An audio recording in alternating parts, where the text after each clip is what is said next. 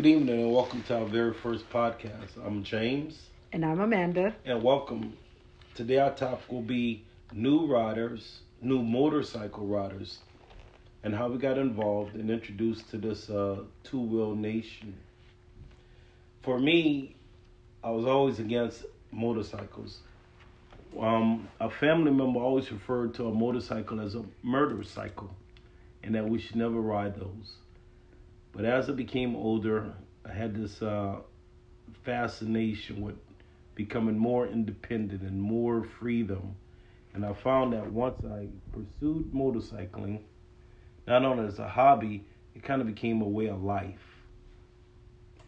Um, yeah, so I was kind of in the same boat with uh, with James. I was always told that motorcycles were dangerous and that, you know, the dangers of riding a motorcycle, what it entails. And so I kind of steered away from motorcycles until James brought it to my attention. And it was almost an everyday thing. He would bring me YouTube channels and tell me, hey, look at this channel or check this out. And it's kind of like, you know, I just jumped on that bandwagon. And the next thing you know, we were enrolled in the Harley Davidson riding class and we were learning how to ride bikes. And Lord and behold, I was actually better than him. Well, it wasn't that simple. You know, one, when I would mention to Amanda about me getting interested in motorcycles, now we've been married a very long time, and one thing she told me was, I must be going through a midlife crisis. Which I think he was. But once he came on board and realized this was a true interest, not just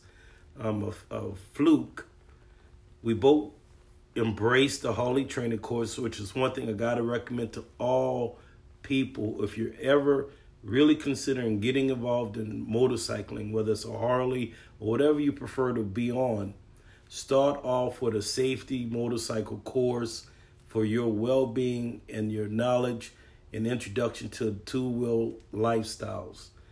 I can't emphasize that enough. Take a riding course before getting on a motorcycle.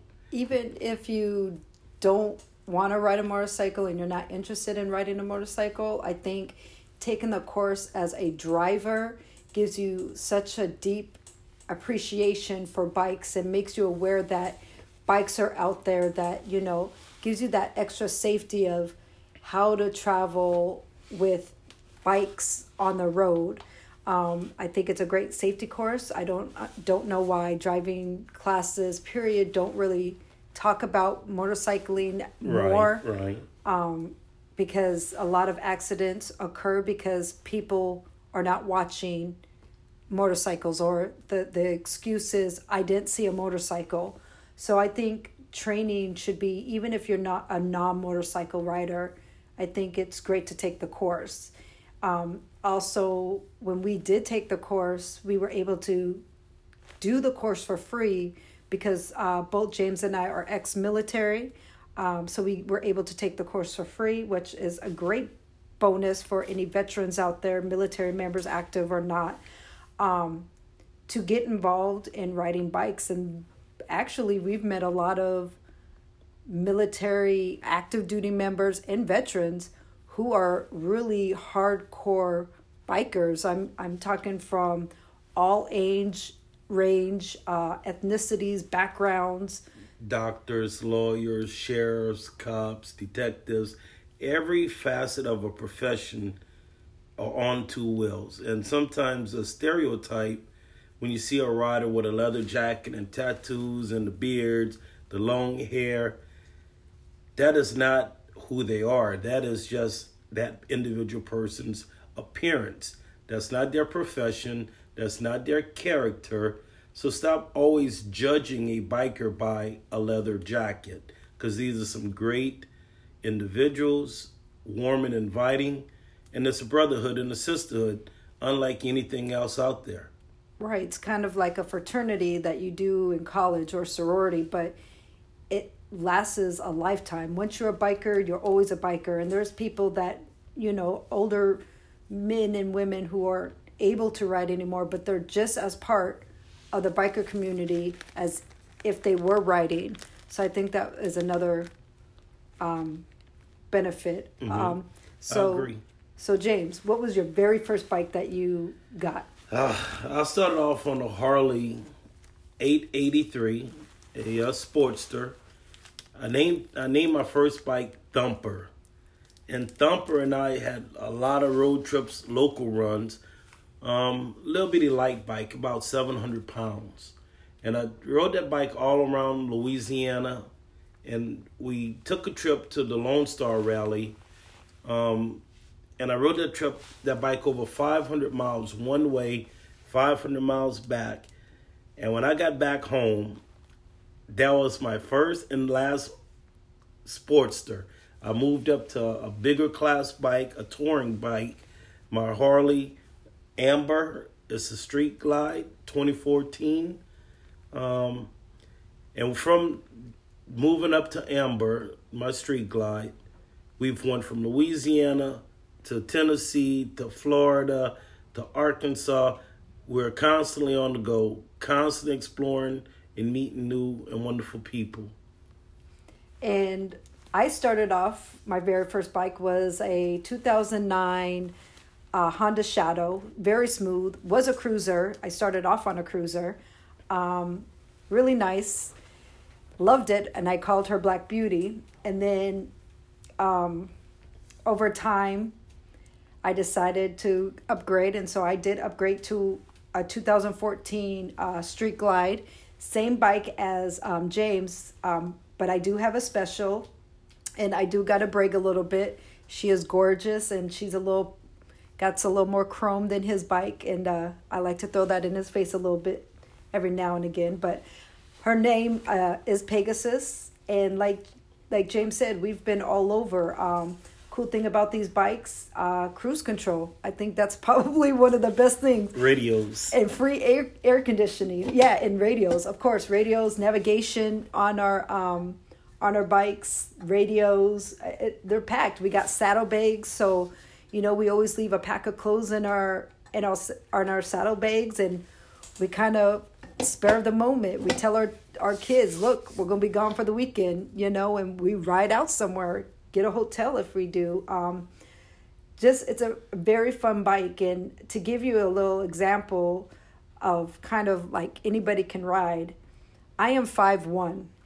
I am very short, and when I say short, I'm short. So when I went and I test rode a few bikes, uh, I literally I couldn't even touch the ground, or I was literally on my tiptoes, um, which was a little embarrassing. But you know, safety wise, you don't want to just always be on your tiptoes, especially with these bikes. They're they're very heavy, um, but once you get going, you know it's all momentum keeps you up. Not to interrupt you, there the your bike the bikes are heavy, but you develop something called muscle memory, and pretty right. soon that nine hundred almost thousand pounds between your leg, it almost seemed like it's on like 40, 50 pounds because you learn different techniques through those riding courses the motorcycle safety courses, how to properly lift your bike from to the starting position, as well as how if you happen to ever drop your bike, how to pick it up. Correct. And and yeah, so you learn all that in the muscle memory, but even on your tiptoes, that's still dangerous when you come to like a stop. Agree. Or stuff like that. So I had to find that perfect bike for me. In my Honda Shadow, I was able to touch. Um, I'm even able to touch uh, my, you know, put both, you know, my feet firmly on the ground with James's bike, and he had nothing done to his bike.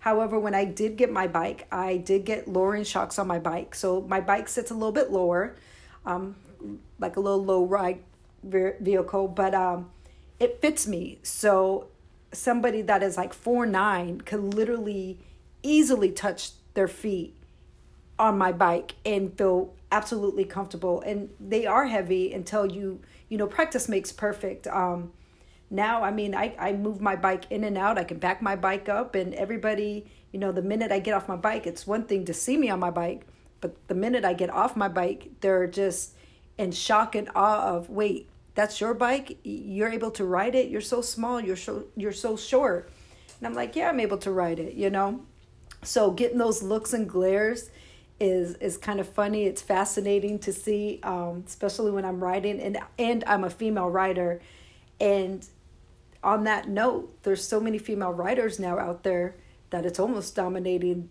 the male population. Would you agree, James? I agree. The The female population of riders is, even though there are generally more women riders, they're not as well known or recognized as male riders.